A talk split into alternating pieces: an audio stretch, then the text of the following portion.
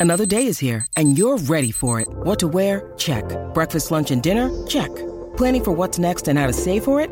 That's where Bank of America can help. For your financial to-dos, Bank of America has experts ready to help get you closer to your goals. Get started at one of our local financial centers or 24-7 in our mobile banking app. Find a location near you at bankofamerica.com slash talk to us. What would you like the power to do? Mobile banking requires downloading the app and is only available for select devices. Message and data rates may apply. Bank of America and a member FDIC. Want to witness the world's biggest football game? Head to iCanWin.com.au, predict Australia's score with a crystal ball, and it could be you and a friend at the FIFA World Cup Qatar 2022 semi finals, all thanks to McDonald's. Maccas, together and loving it. TNC's apply. Well, I tell you, there's someone else on the line who won't give us much about tactics either. He's got one of the great minds in rugby league. He's been helping out the Cowboys this year from afar. Uh, but Michael Hagan, uh, NRL legend, uh, great to have you on the show, mate. Thanks for giving us your time this morning. G'day, Paddy. Hey, Hills. Hags, it's the perfect job for you, eh? To to coach from afar. You don't have to fly. Well, I'm actually heading up there on Friday for the game. Oh, what do you I'll be, like I'll be flying? in the background. I'll what- be just in the back stalls. what do you Hills, like watching. flying these days? Yeah, good. Oh, I'm yeah. right. And I'm actually coming out to Brisbane, boys, for the Prime Minister's game Oh. on Sunday at Yes. Suncorp. Oh, okay. Yeah, So that'll be another. That's another little bit of coaching. I've got to get the coaching hat back out for a yeah, couple right. of days. You Well, and- are you with and Mel. Yeah, Yeah. Yeah, yeah. We've got the old band back together again. It's good. Righto. And have we announced the team? Or we're not, Yeah, yeah, yeah. Have we? Yeah, teams Who's have our front row, announced, Hags? yeah. Um, Tino for Silver Silverlawi's in the front row. Yes. for one. Uh, we've got Angus Crichton in the back row. Um, we've got um, Daine Laurie at fullback from the Tigers. Uh, Matt Burton at six. Benny Hunt. Um, Josh yeah, Benny Hunt's in there. DCE's in there. Josh Addo-Carr on the on the wing. Zac Lomax is in the team. So Yeah, and Okay. pretty much guys that have finished their semi-final campaigns, and also a couple of young guys to come in and just get their first what- sort of taste of Yeah. Yeah, one- football. one of those young guys is Jojo Fifita. What What have you Correct. seen about him that you like?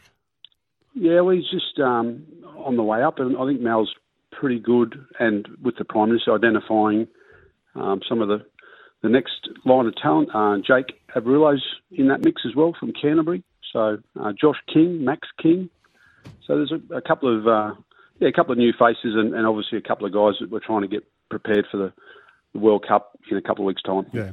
All right, Hags. Now, when you get off that flight on Friday afternoon in Townsville, I sincerely hope that it's about 35 degrees and the Weather Bureau has got it wrong. I've just I've just checked it. It's about it's going to be 30 at least, and Yeah. the humidity will be right up. What are your thoughts So- about going later than earlier?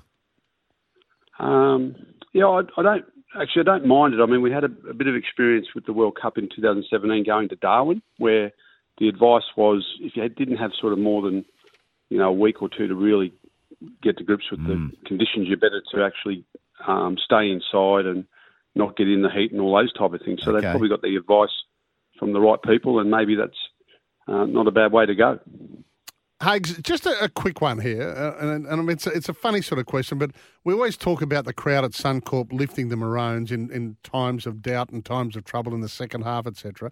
This is the first finals match to be played at this brand new stadium, and I know it's only open in 2020, but the crowd surely is going to be a factor on Friday night. They'll be rocking up there, won't they? Yeah, it's been. I mean, they've had a couple of sellouts towards the back end of their year, so they've already had that experience as as a group around um, that really community sort of support that they get. So I reckon I can only see it being a good thing. Um, you know, if I think about my time at Newcastle when it was you know thirty thousand fans when the Broncos would come to town, it, it, it certainly helps. It doesn't it doesn't hinder normally. So I can only see it being a good thing for the Cowboys on on Friday night. Mm. What do you make of Parramatta? So they were sharp, really sharp and fearless the way they were playing. They they sort of took the game on, in Brad Arthur's words, and he got rid of some tentativeness. Can they do that again? You reckon?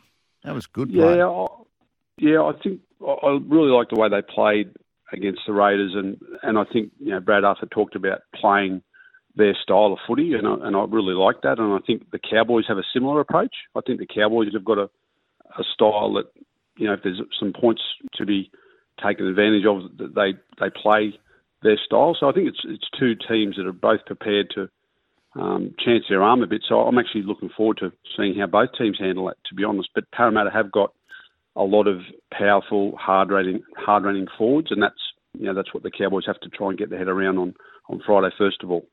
How potent is the clash of the halves? You're talking Towns, uh, Townsend Dearden, Moses Brown. If they get a chance to play their game, if they're allowed to play their game by the, via their forward packs.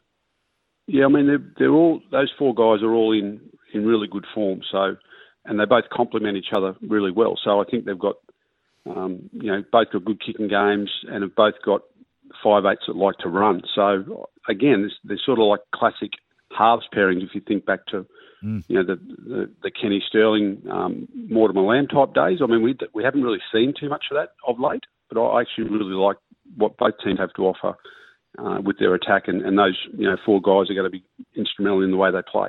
Hey, last weekend Haig seemed to be a little more settled, less super aggressive tackling and head knocks. Was was that a, an obvious change defensive teams made? Do you think? Um, I think it's just uh, I guess, a bit of coaching, a little bit of emotion that the players have got to try and keep in check. And I mean, in the end, you, you need to be taking advantage of uh, opportunities and field position and those type of things when these big games come around. And, and if you look at, you know, South Sydney, they've probably got the best goal line attack as well um, to take advantage of of those chances. So they're probably not looking to, um, you know, concede penalties or, or errors where they don't need to. Yep. And, and I think that's really this weekend is the execution of both teams, of, of all teams, uh, and Penrith are in the, the same category against South this week. Um, you've got to be aggressive, but you've got to be smart with, with what you do because you want to you know, not give too many shots to those really good teams because they can all score points and um, you know, we're seeing probably scores in the in the order of 30 points in these games, which is a bit unusual for semi-finals, to be honest. How do the Cows win it, mate?